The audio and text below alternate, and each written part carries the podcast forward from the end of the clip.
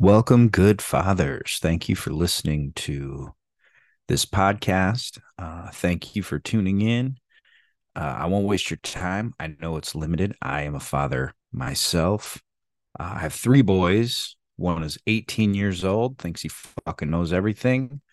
One is four years old, thinks he fucking knows everything. And then one is two years old and he thinks he's the boss of every fucking buddy in the house. So, welcome I'm speaking from experience, but also asking for advice. It's a weird dynamic, this this good fathers thing. It's a community, it's a decentralized community. I get asked a lot, what is good fathers? Good fathers is kind of a mix between like the NA program, church small group, a street gang, the mafia, um, maybe a little Knights Templar thrown in there just for for fun. Not the, you know, egregious shit, but the the loyalty of it all. I mean, the truth is it's it's wholly experimental. It's it's being built as it's existing.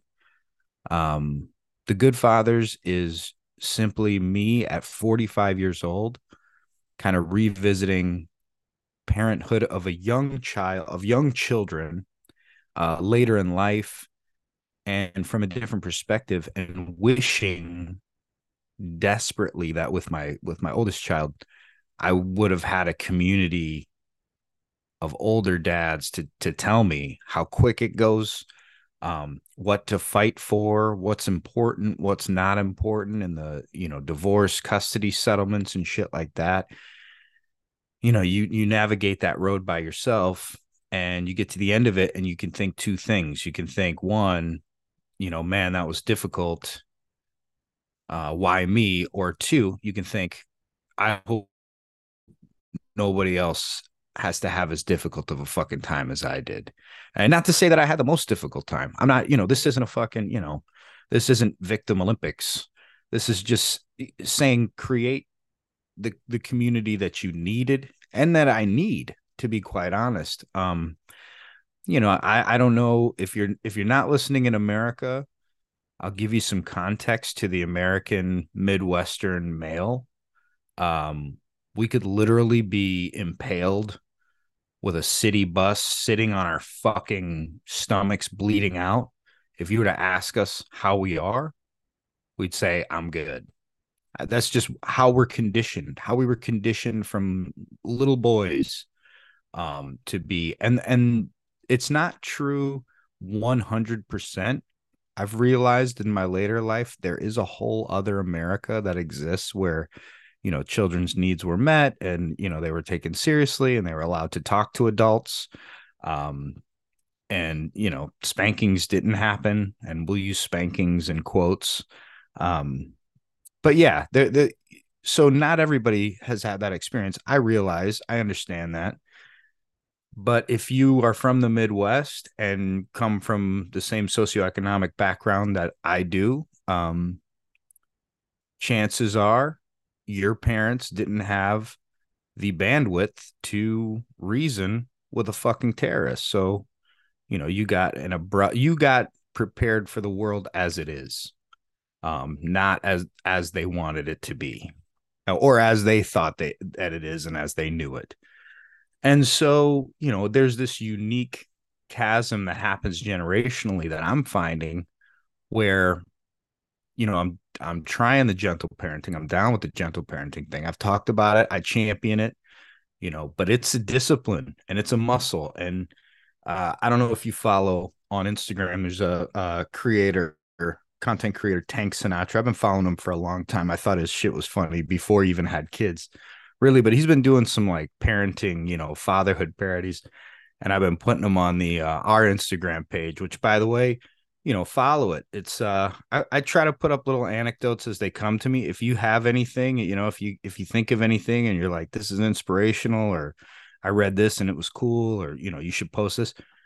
Tr- send it to me. I'll fucking yeah, I put it right up there. I mean, there's no there's no driver in that seat. There's no nobody's selling anything. It's not a marketing thing. It's just fatherhood encouragement, man. If it, the more you're thinking about being a dad and thinking about being a good dad, that's a fucking win for me. that's a win for me and that's a win for society so that's it that that's the that's the sleight of hand now what comes from that um is is a lot of information you know? When you think about being a good father and when you think about other people just trying to be a good father you know a big piece of that as you know if you're a man in america and a dad is providing for your family. And i would say in my experience loose calculation 90% of the dads just want to fucking provide for their fam, for, provide for their kids. Um, you know, a, a lot of marriages end because of financial stress. Statistically, I mean, this I'm not pulling this out of my ass. This is like reality. Um, so, you know, I would love to say men, all men want to do is provide for their family, but of that family structure, the the relationship that you that should never be severed is the one between parent and child. And unfortunately in our society it is because there's a power dynamic mm, financially. You know, people say fuck the patriarchy, death to the patriarchy. Sure, but you know, in child court eh, it's it's not the patriarchy. I I promise you. Um not to make a political statement, and that isn't a political statement. I don't know if we live, I don't know what the fuck we live in. Democratic Republic. I'm a political atheist. I think both parties fucking suck. Um, I am a spiritual anarchist. Uh, I've deconstructed, I'm reconstructing with a mosaic that doesn't make sense to any other living human being but my own, uh, myself. And so far it works for me. Uh, when it doesn't, I'll change it and figure something else out. Um, so there's no, you know, come to my this or join my this or vote this. None of that shit. It's none of that shit because all of that is a distraction to keep us from putting our heads together and saying, what do we, what needs to really fucking be done? And are you okay? Are you good? You going to be all right? What needs to happen? How can I help you? How can I help this? What do we need to build? We can build whatever the fuck we want. That's the beauty of this country. Um, in theory, I mean, you know, we'll see if if a movement takes wings and you know things are actually happening, people are living well. One of us might get assassinated. That's fine. i will take the bullet. I'm fine with it. If it, if it means if it means families get to breathe free and play and people get to hear their children laugh and you know just be there. Just be there for the good the bad the ugly. I mean it's hard. It's it's hard to it's hard to be poor in america. Um fact plain and simple. It's hard to have to work quadruply hard to not be in poverty in America. And that is the piece that we kind of forget about the silent sufferers, you know, the people who got to leave this job and take the kids over here because they got to get back to this job. And then, you know, they also do this on the side and this on the side. And, you know, they're still having a hard time making ends meet. Like, this is the reality that we live in. Um, everybody is struggling different. And because we we don't we no longer or that community we have no idea. We have no idea what's going on with each other. God forbid we we say anything real on social media or post anything real on social media. You know that that's all kind of keeping up with the joneses shit. And it, it just it's a cycle. It just keeps getting us in more and more and more and more and more trouble. Um so you know that I know that's not answers or solutions to the problem per se, but it's putting our heads together. I think we could figure some shit out or at least get the ball moving in that direction. I mean, what else do we have to do? You know, we can't leave this place for our kids, man. We can't tell them grandma and grandpa really fucked this place up for you. And we just left it too because it had gotten out of control. At least start the cleanup process, you know. At least try to get back to the community. I don't know if you're if you grew up in the in the early 80s to me and I know I'm biased. I know I'm biased, but if you grew up in the early 80s, that was the best time to grow up in in the Midwest. I can't speak for everywhere, but I, I, won't say it was the the best time.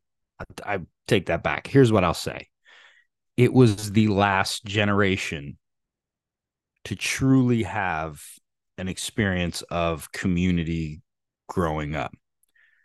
And I don't know if it's like, you know, I'm not a conspiracy theorist. I'm not going to say, you know, they're trying to us separated and divided so that they can do all this shit. You know, if it was me and I was evil, yeah, I wouldn't want people getting together. People together is very fucking powerful. But that's my point. If we know that the other way, then somebody's eventually got to say, hey, let's fucking get together, try to figure some shit out. So that's what this is. And why is it good fathers? Because fathers are mortgaged. Single people, people without kids, what the fuck do they care? They're not going to be here. I'm not going to be here. You're not going to be here. But unlike my parents and parents' parents, I see the effects. For the first time in history, we're seeing the effects, and you know, big corporate media they can't they're having a hard time covering it with you know ooh new tv and movie technology keep them distracted the nfl the mlb you know it's it, it, it it's late stage fucking psychosis you know the amount that people are sold and preyed upon in our society it, it makes you crack and we wonder why people are on depression anxiety medications that's what this group is for. This group is to kind of decompress with other dads and be like, hey, man, you're not fucking crazy for feeling that way. Like, society is gaslighting us all in a way, you know? Um, but just having people to bounce that off of, I can say from personal experience, is the difference between, can be the difference between life and death. Um, and I don't say that to be dramatic. I don't say that to be emotive. Again, there's nothing to fucking join. There's nothing to, you know, sign up for. Um, I'm not trying to get you to believe anything. All I'm trying to do is create a real fucking honest space for brave dudes to jump in and just say, you know, here's my notes. What are your notes? And and what can we do? you know how can we move the ball forward because i will say and and some of you don't know this if you don't know me personally but my background is i studied to be a minister um, i wanted to be a pastor i wanted to be a minister i at 16 years old i had a radical um, religious conversion experience to christianity i've since um, moved away from christianity or deconstructed from christianity I'm reconstructed to I'm reconstructing to kind of a non-duality, but that's you know my own personal shit. I'm just giving you context. Um so yeah, I was studying to be a, a minister, and what drew me to that through that conversion was um, you know, I was 16 years old. No, I was probably 17 years old at that point. Um, in fact, yes, I know I was 17 years old at that point. Not that it fucking matters, but you know, I was had a little, you know, weed business that was lucrative, worked as a line cook in Freeport, Illinois, dropped out of high school. Um, was kind of on a on a path that is all too predictable. And unfortunately, at 45, um, you know, I, I I got to see what happened to people that didn't kind of get out of the fucking get off that path. Um, and I'm not that's not a judgment call that's a literal there, but by the grace of God go I. Not that I was any better or worse than anybody else. You know, I'm, I'm not saying I'm not making a statement with this. I'm just telling you a fucking story. So, um, so I have this kind of radical conversion experience uh, from a gentleman by the name of Steve Barr, who's no longer uh, alive, but I credit him as a mentor to literally saving my life and you know literally changing the trajectory of my life. Um, et cetera, et cetera. And, you know, he was giving me a ride home. They kind of did this open gym thing for, uh, for, you know, people, kids to hang out as an alternative because there's really, there was really nothing for kids to do. And when I say nothing for kids to do, I mean like nothing for poor kids to do. Like, of course, go to the mall, go to the movies. You gotta have fucking money to do that, asshole. So um when I say there wasn't a lot for kids to do, I mean there wasn't a lot of kids there wasn't a lot of spaces kids could be at, uh, especially in the 90s. And there wasn't a lot of spaces where you wanted to be at where it was kind of, you know, safe to be at, to be honest. I mean, there was this one place behind the Martin Luther King Center that they called Little Crenshaw, but um, you know, you definitely if you were trying to be on, on the straight and narrow, you know, you weren't gonna hang out there. So it was kind of he called it a basketball ministry, which it was, you know, for all intents and purposes and definitions, it was. And it was very, you know, it, it worked in getting people to say, you know what, I'm gonna go chill out. These people are here you know they seem to be you know about the right stuff. And um my regret my one regret in life and and it's not even a real regret. It's a in the story of my life feels like a a kind of a betrayal because it was left open ended but i left that church to move to rockford to turn mega church and it was a multi-level marketing scheme and you know the church was taking money but doing the shit that they were supposed to do according to the book. And i got you know embittered like so many people after me. I don't want to brag and say i did it first but i was about you know 20 years ahead of a lot of my peers who are now deconstructing. Welcome. Welcome to the other side.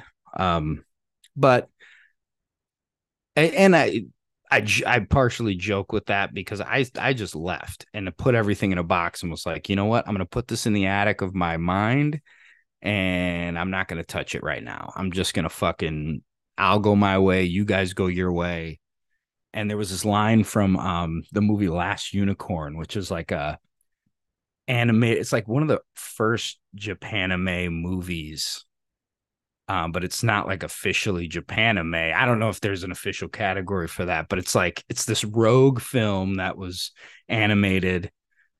Mia Farrow's the unicorn. It's called The Last Unicorn. Anyway, there's this line in it where I'll set the scene um, so you can visualize it. So there's this magician who's like a shitty magician. His name's Schmendrick. There's he actually kind of has these flashes of magic, but he's like, he can't control it. He's just like a shitty magician. Anyway, this lady captures the last unicorn. She's got her locked up behind this magical lock that the unicorn can't break, and she's taken away her magic or whatever.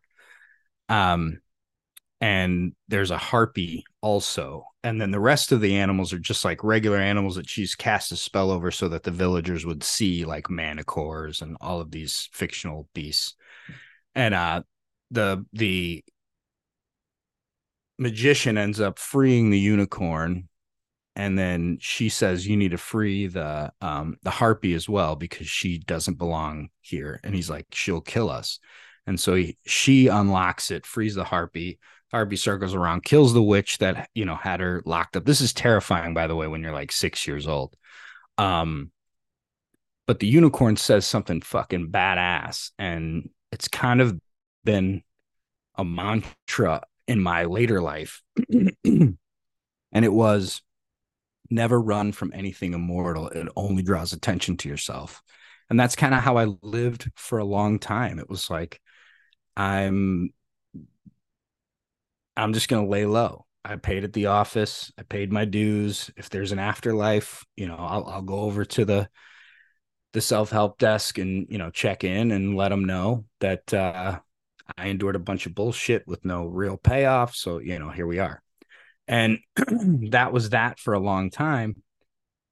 But I I maintained this contempt for the evangelical church, the mega church, especially over the next, you know, 10, 15 years where they really became these uh kind of nat they they they really kind of wedded politics with their with dogma and religion. And you know we saw that in the 90s for sure. We saw that in the early 2000s but it felt like a kind of a revival of that. And and instead of it being fringe it was more like mainstream. Um and it, it sickened me. And it you know it was like these people aren't doing what they're fucking supposed to. And you know why aren't they feeding people? Why isn't joel osteen letting homeless people you know sleep in his church during the fucking flood? Um and then it hit me it was like your judgment is your indictment so looking at these institutions and saying that is me saying to myself like why aren't you doing anything why aren't you doing anything but then you ask what can i do and I can't really do a lot of shit. I don't have time. I got young kids. You know, I've been off work since our son got, you know, his diagnosis. It's it's not like I can contribute financially to these things. So it leaves you with this what can I do? And I wrestle with that and have wrestled with that. And sometimes for me it's what can I do? I can fucking be here for my son right now who needs me and that's the the the greatest good that I can do and it feels good to know that you're doing what you perceive to be the greatest good but outside of that you know I got to kind of thinking like if you got 10 dads and you wanted to take care of a problem 10 dads depending on the problem but you know if it if it was a simple enough problem 10 dads could knock it right the fuck out you know? 10 dads could make shit happen. And that kind of you know became the good fathers. It was like what if you did all of the shit that churches or you know government programs that are supposed to help people are supposed to do but instead they're siphoning you know donation money or tax dollars and not we're seeing no results. Instead of fighting that policy it's easier in my mind and maybe because i'm neurodivergent and you know have a little bit of a uh messianic napoleon complex sure sue me. Um it's easier to just circumvent that entirely and just fucking do it. And that comes from being a restaurant general manager for the last decade. You know if you want to know something is going to be done right do it your fucking self. Until you can build a team around you that you can trust and they can trust you, you got to do it yourself and then trust but verify. You know, this is, but instead of it being a, you know, pyramid scheme like most things in this current world, it's an upside down kingdom because the person, you know, the only real person that is in this right now is myself. So I realize how I sound like a crazy person, but I'm telling you, this is where I'm trying to go. So if you're trying to go there, then let's fucking go. Um, but yeah, sorry, Sonny Savitsky. Shout out to Sonny Savitsky. He's texting me right now. They're trying to bully me in this fantasy football league because they know I don't give a fuck about the NFL right now, and my son is, you know, ill, and I've been watching him. So he's trying to trade me for these all my good players they want to trade me three shitty players for and i'm like oh three's better than one and you look at the number it's like oh projected points which don't mean shit because nobody has been able to figure out how to project these fucking points apparently so i've gotten hosed so he's trying to beat me up again i'm going to read the text to you out loud sorry sonny um, but if i may jordan addison who i offered you has actually scored more points than your only producer left I want to part ways with him because Justin Jefferson is supposed to be coming back this week, and I don't want to Vic- I don't want two Vikings receivers on my team. Would you be at all interested in me giving you him and somebody else for McLaurin? See, so he wants McLaurin, who apparently is my only good player left. He wants Jordan Addison. So, you know, if you know anything about sports, weigh in. Is that is that how a friend treats a friend? Is this trustworthy? Is all fair and love and fantasy football? Um, I kid, but in all honesty, you know, fantasy football is a community. The text thread with my fantasy football league, uh, so many times something has happened in, in our personal lives and you know they post about it hey prayers needed. And you know the other 11 dudes are there. Like community can be around anything. Why would we make it around an hour of some asshole talking on sunday morning when you know we got to get ready for fucking football? So that's my pitch for the good fathers. I want to one part of it to be discussion based you know kind of small group no agenda. What are you working through? Here's the the advice or or or the listening ear of the village. How can we help you practically? And um uh what's it called? Existentially. Um but then the other piece is what work can we do? And if we coordinate and organize we can knock some shit out man we could really really knock some shit out and it's exciting and it's experimental and it's fun so you know if you kind of looked at the state of the world and decided that, you know, maybe it's not about making all the money you can make in the world. Maybe it's about finding that balance and kind of working back towards community, then you're more than welcome. The only the only criteria for being a member of the Good Fathers is you just got to be a dad. You don't have to be a dad in great standing. You don't have to be a dad living in the house. You can be an estranged dad. You can be a alienated dad. You could be a new dad. You could be an old dad. Um, all are welcome. And it's just dads helping dads. You know, that's it. That's the agenda.